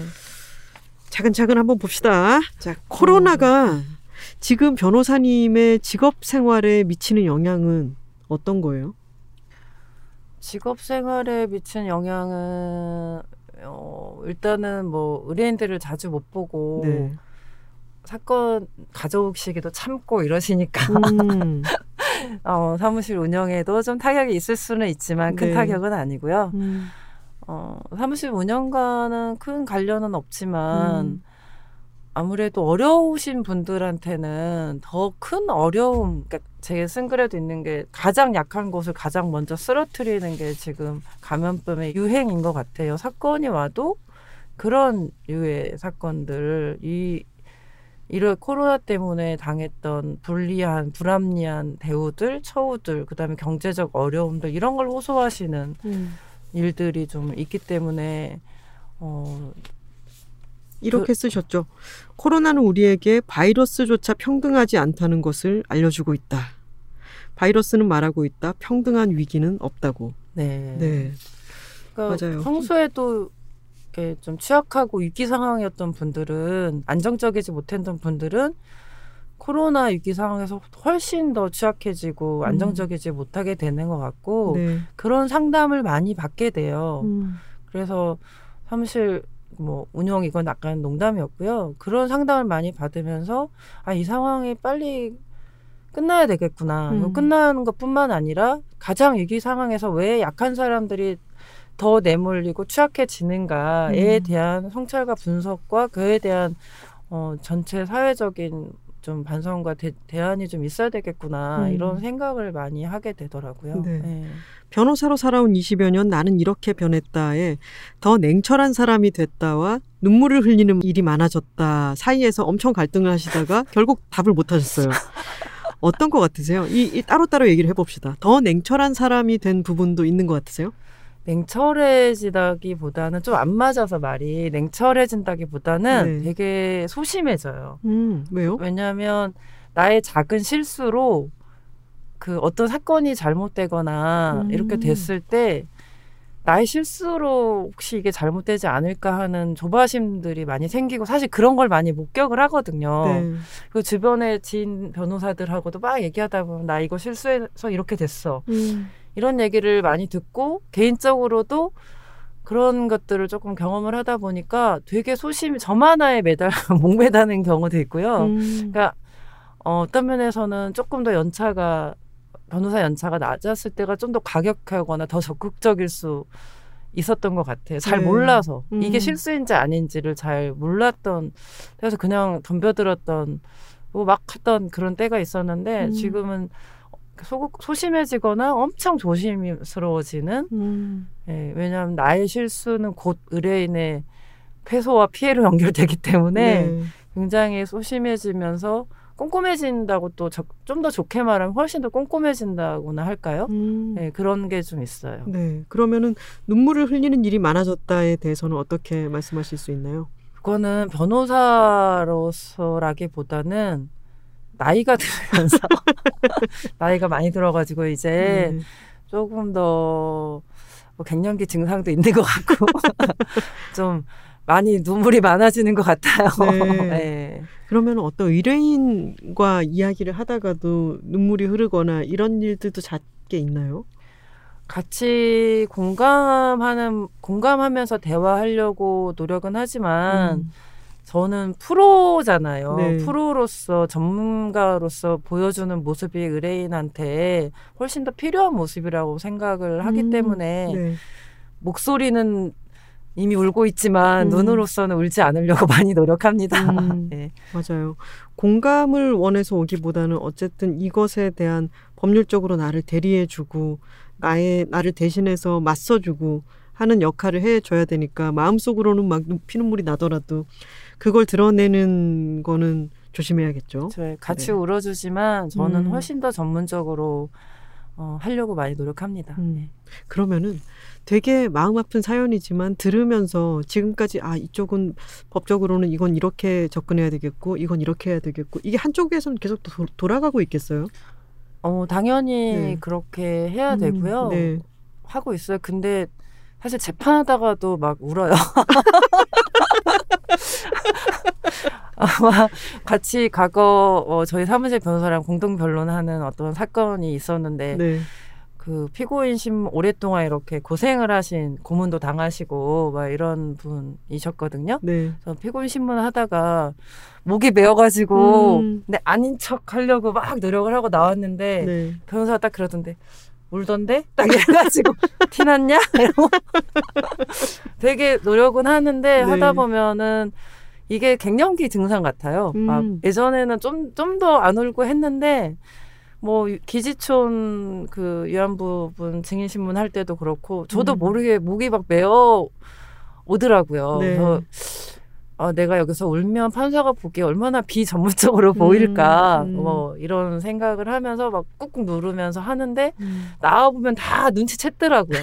울던데 막 이런 나의 노력은 헛된 것이었어. 음, 나 울면 안 된다 생각하면은 더 목소리 떨리고 막 목이 네, 메이고 그러잖아요. 막 이렇게 음, 막 가래 있는 것처럼 막 헛기침 막 내고 막 그러는데 결국은 들키긴 하더라고요. 음, 그 기지촌 위안부 어에 대한 이야기도 저는 읽으면서 이건 목이 메이지 않을 수가 없다. 네. 이분들의 삶에 대해서 알고 이 삶에 대해서 이야기를 대신해서 꺼내 놓을 때 누군들 그렇지 않을 수 있을까 싶기도 했습니다.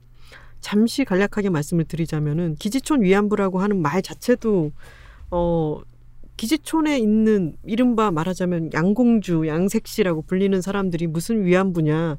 그 말은 어불성설이다라고 하는 말에서부터 어 글이 많은 것을 다루고 있고 제가 최근에 봤던 이태원이라는 다큐멘터리가 있었는데 그걸 봤더니 정말로 국가가 나서 가지고 여성들을 달러벌이를 위해서 네. 여성들의 성을 팔아라, 몸을 팔아라 라고 하는 걸 국가가 그렇게 조장하고 국가 차원에서 표창장을 주고 막 그렇게 어, 지원을 해서 양성을 했더만요. 네, 뭐 네. 몸을 몸가짐을 단정히 하는 법부터 영어도 접대하기 위한 영어도 가르쳐 주고 네, 국가 차원에서 몸을 잘 팔 수 있도록 영어를 가르쳐 주고 그리고 이제 그 제 책에도 나오고 그 증언해 주셨던 박 언니 네. 그분이 하셨던 마, 얘기에도 나오는 건데 제일 억울했던 게 국가가 성병 관리한다고 자기들을 강제로 끌어다가 페니실린을 맞췄는데 음.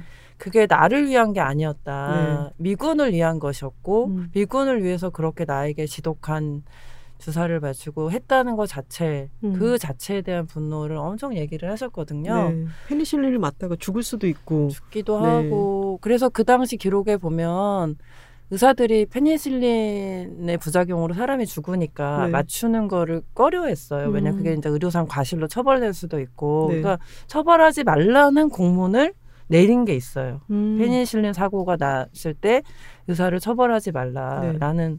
도대체 우리나라 국민은 분들이 바로 그분들이었는데 음. 그분들을 동원해서 무엇을 한 것인가? 근데 사실은 지금 그분들이 엄청난 달러를 많이 벌어들였거든요. 네. 근데 그 달러가 뭐 우리나라를 먹여 살렸다는 얘기가 있을 정도로 음. 근데 지금 자라나는 세대들이나 많은 분들은 그분들이 그렇게 험한 일을 하면서 벌어놓은 돈으로 만든 번영을 누리고 살면서도 음. 그분들이 어떤 대접을 받았는지 모르고 있거든요. 네. 그리고 지금 어떻게 살고 있는지도. 음. 그래서 그런 부분들을 조금 어, 많이 알았으면 좋겠고 음. 무엇보다도 판결도 빨리 나야 되겠죠. 그러려면 우리 변호사님이 또 매일 운동을 좀 하셔야 되는데 거긴 단호하게 노라고 하셨습니다. 네. 네. 운동, 음. 운동 해야죠. 요새는 강아지랑 산책을 하고 있습니다. 음, 알겠습니다. 좀 봐드리겠습니다. 코로나 기간이니까요. 다음에 두 가지 중에서 지금 나에게 더 필요한 것은 아주 고민을 하시다가 돈과 시간 중에 시간을 선택하셨어요. 만약에 변호사님한테 돈이 충분히 있고 회사도 잘 돌아가고 근데 시간을 충분히 줄 테니까 네. 그러면은 뭘 하고 싶으냐? 이제 아. 법, 우리나라 법률에 관련한 일로 어, 당신에게 돈과 시간을 충분히 줄 테니까 한 가지를 추진해봐라. 라고 한다면. 법률 관련한 거요? 네네. 어, 방금 나 약간 눈빛을 빛내셨는데 법률 관련한 거 아닌 거에는 답이 있으신 어떤 눈치였어요. 아니 뭐, 법률 관련 아닌 건 하고 싶은 거 엄청 많죠. 놀고 싶은 게 진짜 많은데. 어, 놀고 싶은 거는 다양하게 있을 수 있겠지만 제가 잘라버리겠습니다. 네, 네. 법률로 한정한다면은 어떤 게 있을까요? 저는 좀 의외의 얘기일 수 있는데 네. 아동 관련한 그런 일, 법 관련한 것들을 네. 어, 할수 있는 기회가 주어지면 좋겠어요. 음. 예, 제가 이제 여성인권 쪽에 뭐 가족법이라든지 이런 것들을 보다 보니까 그 속에서 더욱 더 목소리 내지 못하고 음. 열악한 환경에 있는 아동들 상황을 좀 보게 되면서 네. 어, 아동인권 쪽에 관심 많이 갖게 됐거든요. 그런데 음. 그쪽이 많이 지금 부족해요. 네. 많이 부족하고 그래서 뭐 아동 인권과 여성 인권과 뭐 성인 여러 모든 인권이 연결되지 않은 게 없고 특히 음. 아동 인권 같은 경우는 아직 여전히 어, 육아라든지 양육 이런 것들이 여성에게 많이 짐지워져 있는 상황이기 때문에 여성의 인권과도 굉장히 긴밀하게 관련이 되어 있거든요. 그래서 아동 쪽 관련해서 뭐 아동 학대도 그렇고 아동 기본적으로 뭐 가, 그 법률론 내에서의 가정에 태어난 아이와 음. 아이들과 그 법률론이 아닌 가정에서 태어난 아이들의 차별 문제라든지 음. 입양 문제, 제 글에도 있는 입양 문제가 또 굉장히 심각하거든요. 네. 그 부분이라든지 이런 것들을 좀 깊게 연구하고 제대로 된 좀 법도 좀 만들어 보고 싶고 음. 예 그런 생각이 좀 있어요. 음. 예. 그런 부분들이 변호사님의 관심과 이 점점 알아가는 것들이 있다 보니까 어 성 문제에 있어 가지고도 어 15세 소녀가 네. 아유, 이 15, 얘기를 15세 소녀는 왜 성매매 범죄자가 되었나? 그러니까요. 네네네. 네, 네. 네. 이것은 어 15세 아주 어린 여성들이 성매매에 관련이 되었을 때 그것을 자발적으로 그렇게 했다고 판단을 내릴 수가 있는가라는 문제도 있었고 그리고 그것은 성매매가 아니라 성매매 상황에 있는 아동 성착취다라고 네. 말씀을 해주신 부분도 있었고 그리고 가정 안에서 일어나는 여러 폭력적인 사태에 대해서도 아주 오래된 유죄 책 안에서 짚어주셨습니다. 어, 이 질문은 아까 질문과도 다 있겠네요. 재판에서는 감정적으로 호소하지 않으려 노력한다. 이성적으로 근데 감정적으로 정말 분개하게 되는 사건들이 많이 있지 않습니까? 노력을 할 뿐이지 감정적으로 안 하는 건 아닙니다. 네, 지금 몇 모르게. 번이나 책상을 치셔가지고 저희가 어, 녹음이 잠시 중단되기도 했는데요. 아, 안 부셔졌죠? 네.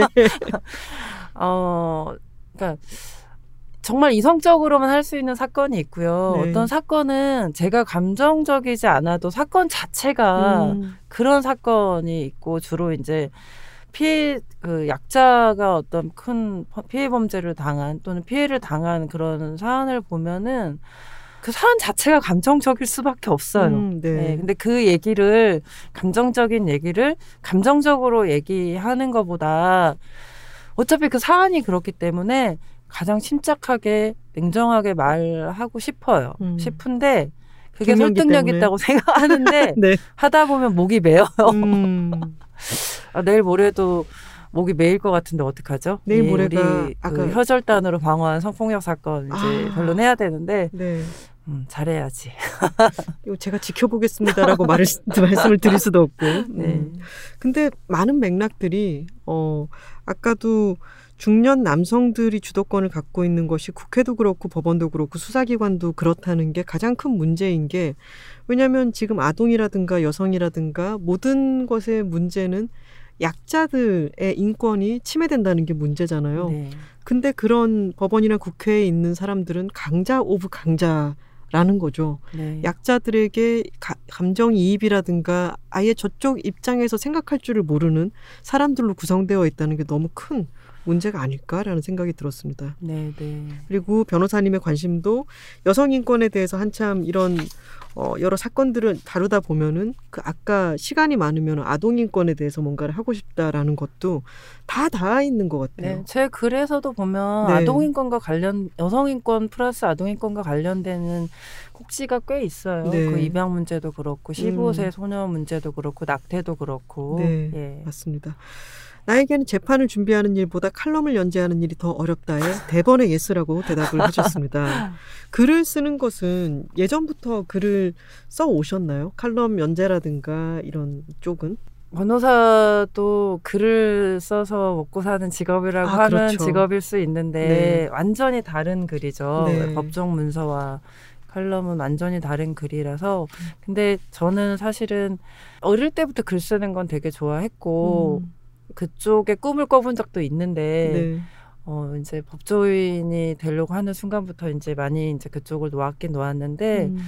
그래서 글 쓰는 게 또 어렵더라고요. 법률 네. 문서에 너무 익숙해지고 그러다 음. 보니까 어려워서 또 좀 피한 측면도 있는데 그래도 언제부턴가 조금씩 제가 하고 있는 일에 대해서 법정에서 끝내지 않고 조금 더 얘기를 해야 되겠다 이런 생각이 들어서 뭐 제가 여성 인권 관련한 책이라서 그쪽 얘기만 했지만 제가 또 오랫동안 해온 게 양심적 병역 거부에 음. 대한 변론이고 그것도 20년 가까이 했는데 음. 최근에 그것도 헌법불합치가 나 나와서 아, 네. 제가 20년 만에 거의 그랜드 슬램을 달려서 음. 달성하고 있다는. 오. 네, 그래서 그랜드 슬램으로 치는 것은 무엇 무엇 무엇인가요? 아니, 그러니까 아직 한 개 남아 있어가지고요. 네. 병역 거부하고 이제 낙태죄가 나왔고 음. 뭐 호주제는 제가 이런 상, 제가 많이 오랫동안 했다기보다는 저는 1년차 때부터 선배님들이 준비하고 있는 그 호주제 소송에 들어가서 네. 같이 이제 따라다니면서 배운 사건이라고 할 수가 있고 음. 이제 그런 선배님들한테 배운 여러 가지 경험들을 가지고 동료들과 함께 꾸준히 이제 해왔던 게 그 이후에 이제 이런 것들인데 음. 병역 거부 사건 하면서 조금씩 이렇게 글을 써야 되겠다 생각을 하면서 조금씩 조금씩 음. 시동을 걸었고 어 이제 낙태죄 변론하면서 조금 아 제안을 받았고 이제 그때부터 조금 더 적극적으로 쓰려고 생각했던 것 같아요. 음. 근데 그 전에도 뭐 보신 책도 있, 있으신 것 같은데 근데 적극적으로 못했던 걸 조금 후회하는 측면도 있긴 있어요. 음. 저는 앞으로 적극적으로 좀 더 글을 써주시는 게 너무 좋을 것 같은 아. 게 법률적인 글을 많이 쓰시던 분들이 쓴 글은 제가 읽기가 쉽지가 않더라고요. 그런 얘기 많이 네. 들었습니다. 아까 말씀하신 것처럼 기구 아니고 아닌 듯하지만 기구 이런 게 너무 딱딱한 문체로 이어지니까 읽기가 쉽지 않았었는데 이 책은 술술 읽혔어요. 술술 읽히고 아까 말씀드렸던 것처럼 어 이것을 내가 이렇게 화려하게 활약을 해서 이 공이 나에게 있다는 책이 전혀 아니잖아요. 이 책을 씀으로 인해 가지고 혹시나 피해자에게 오히려 더 누가 되진 않을까? 많이 망설이고 그러면서도 읽는 사람이 이 사건의 본질에 대해서 정확히 캐치할 수 있도록 아주 친절하면서도 쉬운데 심지가 전혀 흔들리지 않는 그런 글이어서 저는 앞으로 글을 많이 써주시면 좋겠다는 생각을 했습니다. 절필 선언 했는데. 절필 선언을 지금 책 나온 지 얼마 됐다고 절필 선언을 해요 지금. 책 나오면 절필이 네. 나와 무슨 그런 말씀을 하세요 이거는 다시 제가 정정을 받아야 되겠는데요. 어. 절필 선언을 자 선언을 하신 어떤 어, 지명 같은 데가 있나요? 그렇진 아, 않죠. 저기 증인 있어요. 김 김준주 아, 그래요? 제가 절필입니다. 지금 편집자님이 손을 크로스로 보여주셨습니다. 선언은 받아들이지 않은 걸로 제가 간주하겠습니다. 앞으로 어, 변호사님이 앞으로 계속해서 다양한 활동과 투쟁과 이런 일을 해 나가시다가 글들이 조금씩 조금씩 쌓일 것 같아요. 지금 이미 책을 내셨고 그리고 글을 잘 쓰시니까 어떤 쌓이는 것들을 법률적인 투쟁도 투쟁이지만 그렇게 공부하신 것 그리고 느끼신 것들을 좀 더 일반인들이 읽을 수 있도록 이렇게 묶어서 계속 내주시면 좋지 않을까라는 생각을 했습니다. 아니, 작가님이 글을 잘 쓴다고 해주시니까 제가 또 선언을 번복하고 싶은 마음이 자, 이렇게 번복되고 말았던 것이었습니다. 번복하지는 않았고요. 번복하고 싶다. 이 책이 초반에 말씀하셨던 것처럼 자신이 갱생되고 있다고 계속 글을 써달라고 했던 남성 독자의 이야기도 있었는데요. 어, 그런, 그렇게 표현을 하셨죠. 남자 사람이라고 표현을 하시면서 더 많은 남자 사람이 이 책을 읽고 여성의 고통이 사라지지 않는 한 남자 사람 역시 고통 없는 삶은 불가능하다는 것을 알게 되는 작은 계기가 될 수 있기를 바란다라고 하셨습니다. 어, 류영재 판사님은 이 책을 판사들이 읽을 수 있게 되길 바란다라고도 말씀을 하셨는데 또 어떤 분들이 이 책과 만나면 좋겠다고 생각을 하시나요? 음. 저는 사실 이 책을 쓸 때는 여성 독자를 별로 상정을 안 했던 것 같아요. 음. 왜냐하면 저는 이걸 쓰면서 어, 일단 이 사건을 같이 했던 여성분들이랑 네. 같이 쓰고 있다 이런 생각이 많이 들더라고요. 음. 같이 쓰고 있고 내가 대필하고 있고 이런 생각이 많이 들어서 그들은 그들의 얘기니까 안 읽어도 돼 이런 음. 생각 나랑 같이 썼잖아 막 이런 생각을 했는데 막상 책으로 나오고 보니까 아 우리의 얘기를 기록하고 공유하는 것도 참 중요하고 어, 필요한 일이구나라는 생각을 하게 됐어요. 리뷰를 안 본 척 했지만 봤거든요. 네. 그래서 아 이런 우리의 얘기지만 기록된 걸로 보고 공유하고 얘기하고 하는 것들이 음. 함께 한 발 더 나아가는데 조금은 힘이 되는 작업이구나라는 음. 거를 생각을 해서 일단 우리가 우리의 얘기를 읽고 어, 몰랐던 사실이 있었다면 알고 또 그 사실 이런 일들이 벌어지고 있고 이런 일들이 이렇게 해결됐고 이런 일들 때문에 이렇게 나갈 수 있었구나라는 거를 안다는 것이 또 중요한 것 같아서 음. 여성 독자분들이 많이 봤으면 좋겠다. 그리고 남자 사람들은 제가 일부러 사람이라고 썼어요. 다 사람이니까 여자도 음. 사람이고 남자도 사람이고 함께 살아가는데 함께 살아가는 사람 중에 누군가 하나의 성이 다른 성이라는 이유로 고통받고 있다면은 결국은 다 같이 행복하지 못한 거잖아요. 나는 네. 배불리 먹었는데 옆에 있는 사람은 배를 골고 있다면 내가 배부른 게 결코 행복하지가 않잖아. 진정한 행복이 아니기 때문에 어, 이런 사실이 있다는 거, 그거를 인, 읽고 인정하고 그리고 그것에 대해서 공감하고 같이 싸울 수 있는 데까지 나아가면 사회가 근본적으로 바뀔 수 있다. 좀더 음. 좋아지고 행복한 세상이 될 수 있지 않을까 이런 생각을 갖고 있기 때문에 남자 사람들도 많이 읽으면 좋겠고 특정 음. 대상을 지목하라고 하면 음. 어, 로스쿨 다니는 친구들도 많이 봤으면 좋겠어요. 음. 이게 아무래도 앞으로 법률적인 일을 하면서 살아갈 친구들이기 때문에 이런 마인드, 어떤 젠더 마인드? 를 가지고 법을 바라보고 법정에서 어떤 일들이 벌어지고 어떤 판결들이 있었으며 그 판결을 받고 그 판결 또는 깨기 위해서 어떤 법정 논리로 싸워왔는지 이런 것들을 알고 어, 임한다는 게 굉장히 중요하다고 생각을 하거든요. 네. 그들이 판사가 되고 변호사가 되고 검사가 되고 또 국회의원이 되고 사회 중요한 일들을 할 사람들이라고 생각을 하기 때문에 음. 봤으면 좋겠고 음. 학생들도 많이 봤으면 좋겠고. 로스쿨 진학 예정자라거나 로스쿨에 다니고 계신 분들 콕 집어서 지금 어, 김수정 변호사님이 말씀을 해주셨고요. 또 지금 어, 이 팟캐스트를 듣고 있는 초등학교 3학년 여학생들이 있다면은 이 책을 꼭 한번 또 읽어보시면 좋겠네요. 왜 초등학교 3학년인지는 아. 기억하고 계신죠? 아까 말씀 나눴기 때문에 드리는 말씀이고요. 그리고 아까 어, 이 글을 같이 쓴 거라고 말씀을 하셨잖아요. 네. 그게 가만히 듣다 보니까 어, 이런 변호인의 업무는 피해자가 없으면 할 수 없는 것이고, 그리고 피해자가 할 수 있는, 해야 하, 하는 말, 하고 싶은 말을 법률적인 용어로 대리하는 거잖아요. 네. 근데 그런 변론의 다른 형태가 바로 이 책이 아닐까라는 생각이 들었습니다. 음, 네, 아까. 책을 함께 썼다라고 말씀을 하셨는데 함께 어, 이 사람의 이야기를 대신해서 해주는 것 그것이 변호업의 본, 본질이기도 하고 네. 그것의 다른 형태로서의 이 책 또한 어, 변호사님의 변론의 형태가 아닐까 네. 싶었습니다. 마지막 변론일 수도 있고요. 마지막 그 사건에 대한 마지막 변론일 수도 있고 우리가 한 팀으로 저는 사건을 맡으면 우리가 한 팀이라고 생각을 하고 한 편이다 우리가 네. 한 편으로서 하는 일단은 마지막에 그 다음에 음. 또 앞으로 나아가서 뭘 같이 할 수도 있는 뭐 음. 시작 뭐 음. 이럴 수도 있다 생각을 하고 그리고 음. 의뢰인뿐만 아니라 우리 같이 했던 모든 어, 동료들 그리고 또 연대했던 사람들 네. 다 같이 그냥 그 얘기들을 제가 대표로 음. 네, 했던 거 아닌가 싶어요. 같이 네. 많이 공유하고 얘기했으면 좋겠습니다. 네, 네, 좋습니다. 아까 말씀드렸던 것처럼 어, 글 쓰는 여자는 지지 않는다라는 말씀을 다시 한번 드리면서 유혹적이다. 네.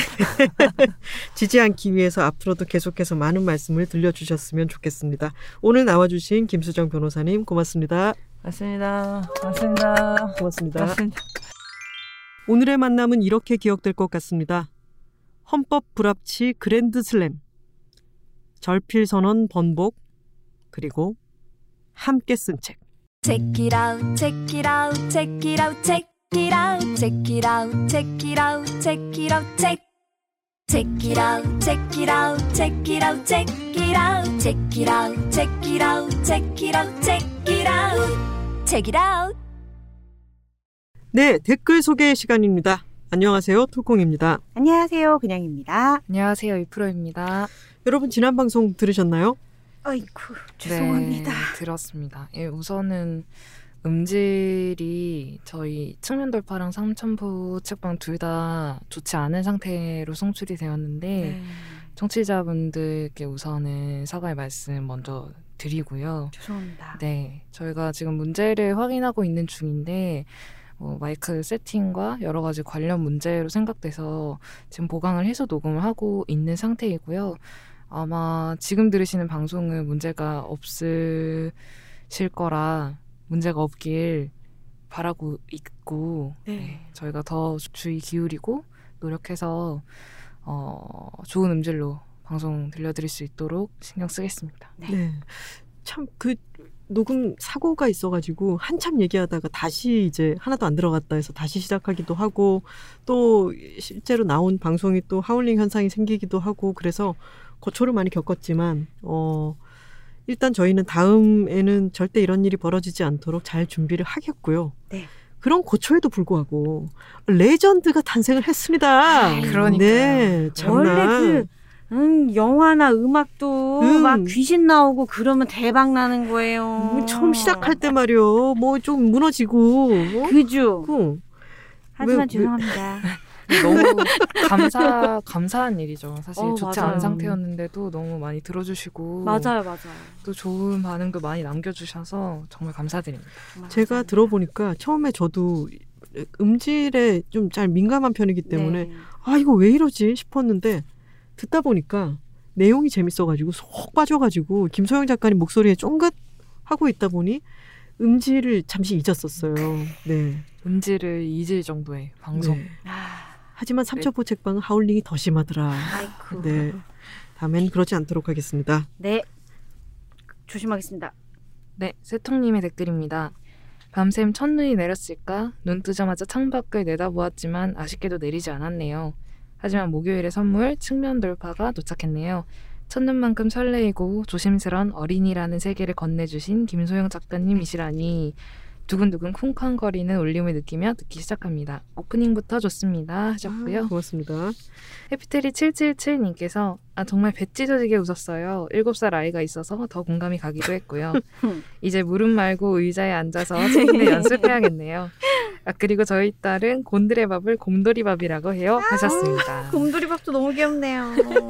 드래곤 밥, 곰돌이 밥. 네. 근데 애들이 정말 이렇게 너무 자연스럽게 음. 당연하다는 듯이 엉덩이 이렇게 이렇게 이렇게 뒤로 와서 탁 붙일 때 너무 좋지 않아요, 정말? 그러게요. 그 묘사를 그 팟캐스트에서도 하셨잖아요. 그려지는 것 같았어요. 맞아요. 네. 안썬님께서 김소영 작가님이 어린이를 대하는 시선, 마음 너무 아름다워요. 저는 아이들을 대할 때 존중과 배려를 하고자 하는데 일상에서 아이들에게 아무렇지 않게 함부로 대하는 어른들 보면 좌절감이 느껴지고 저도 항상 친절하지 못하는데 너무 예민하게 아이들을 대하는가 싶기도 해서 생각이 많아졌었어요. 그런데 이 방송 들으면서 아이들은 당연히 존중받아 마땅하고 어른들이 더 신경 쓰고 배워서 아이들을 대해야 할 것 같아요. 좋은 방송 감사합니다. 하셨습니다. 아, 고맙습니다. DO0919님께서 지금 읽고 있는 책이에요. 너무 다정하고 예뻐서 뭉클할 때가 많아요. 김소영 작가님 최고예요 하셨습니다. 이 표현이 딱인 것 같아요. 너무 다정하고 예뻐서 뭉클한 책. 맞아요. 맞아요. 네, 맞아요. 그런 것 같습니다. 네, 펄스 11님께서 방송 초반 듣고 바로 책 구매했어요. 하나 작가님 낚시질 장난이 아닌데. 아이고 월척이 걸렸구나. 12월에 이 책 선물할 거란 말에 일단 지릅니다. 근데 하나 작가님 떡밥 물고 다 성공했더랬죠? 김소영 작가님 너무 멋지고요. 책 설레며 기다리고 있어요. 작가님 같은 분들이 많이 탄생했으면 좋겠어요. 아이들 사랑하고 아이들 시선으로 아이들 바라보는 어른이요. 방송도 너무 잘하셔서 에피소드 듣는 내내 빵빵 웃었네요. 더 많은 곳에서 책 홍보해 주시고 저도 이 책 널리 알릴게요. 라고 홍보대사를 자초해 주셨습니다. 고맙습니다. 감사합니다. 네, 다정한 1님께서 야 김소영 선생님 몇 해 전에 어린이 책 읽는 법을 읽으면서 우리 애가 크면 이분 독서 교실에 보내고 싶다 생각했어요. 음. 그런데 책읽아웃 덕에 알게 된 혼밥 생활자의 책장에 나오시더라고요. 말씀하시는 내용도 어투도 너무 좋습니다. 하트 하셨고요. 어린아이들은 무릎 위로 올라온다는 얘기에 초공감하며 웃었어요. 18개월 둘째가 책을 들고 엉덩이를 실룩거리며 백스텝으로 다가와 뒤를 살피지도 않고 기가 막히게 무릎 위에 척 앉을 때면 몽글몽글한 마음이 됩니다. 어린이라는 세계는 나오자마자 구매해서 조금씩 읽고 있는데 주변 분들에게 선물하려고 예스24에서 세 권 추가 주문하러 갑니다. go go 하셨습니다. 아유. 다정한 하나님 골든벨 울리셨네요. 아유, 감사합니다. 고맙습니다. 다정한 하나님이라고 했어야 되는군요. 네, 괜찮습니다. 괜찮습니다. 네. 다정한 1님 하나님께서 네. 말씀하신 혼밥 생활자의 책장 여기에 김소영 작가님이 종종 게스트로 나오시고요. 네. 고정 게스트인데 매번 나오시는 건 아니고 음. 종종 게스트로 나오시고 저도 여기에 출연한 적이 있습니다. 그렇죠. 한번 찾아서 들어봐 주시면 고맙겠습니다. 풀허브님께서 별 보면서 튀김 소영 선생님 나오신 책이라고 들었는데 튀김 소영 정말 유행 아닙니까? 모든 것에 진심이면서도 차분하고 신중한 어른으로 사는 게 얼마나 어려운가 생각하게 됐다 하셨고요. 음. 프림님께서 책이라우 튀김 소영님 편에 완전히 영업당해서 어린이라는 세계, 경향신문 어린이 가까이 칼럼도 너무 좋아서 잘 읽었기 때문에 더욱 기대가 된다. 그리고 작가님께서 내가 어린이였을 때 무척 재밌게 읽은 네버랜드 클래식 시리즈를 기획하셨다니 김하나 작가님처럼 깜짝 놀랐음이라고 하셨어요. 소름이었죠 정말. 그러게요. 이 두 분이 너무 자연스럽게 튀김 소영이라고 해주셔가지고 튀 작가님 SNS가 튀김 소영 네 글자로 맞아요 도배가 됐었어요. 네. 네 파이터 곰돌이님의 댓글입니다.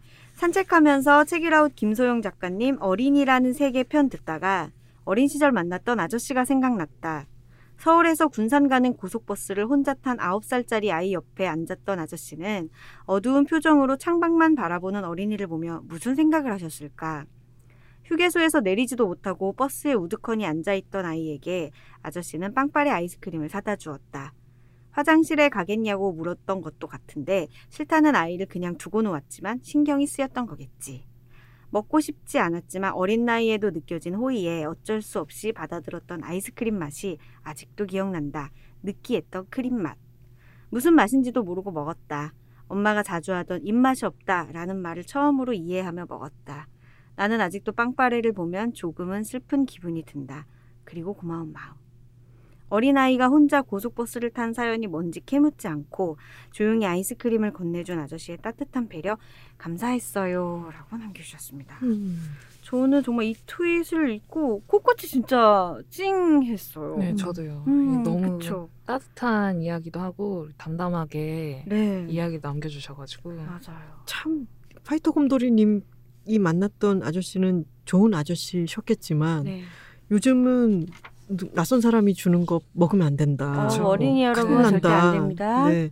이런 주의를 계속 또 줘야 된다는 것도 참 어른들이 조심해야죠. 네. 네, 네 맞습니다. 네. 그러니까 우리가 할 수 있는 거는 우리가 좋은 어른이 되고 어린이들이 위험하지 않은 세상을 만드는 그쵸. 게 제일 중요하겠죠. 우리가 매 눈으로 맞아요. 수상한 사람을 색출해야 합니다. 방공정신을 결론이 불태우고 방공정신처럼 아주 색출해야 눈이 돼요. 눈이 빛나셨어요 방금. 예 그렇습니다. 네. 저희는 다음 시간에 형형한 눈빛으로 다시 돌아오겠습니다. 매주 목요일과 금요일 알람 맞춰주세요. Check it out, check it out, check it out, check it out, check it out, check it out, check it out, check. Check it out, check it out, check it out, check it out, check it out, check it out, check it out, check it out, check it out.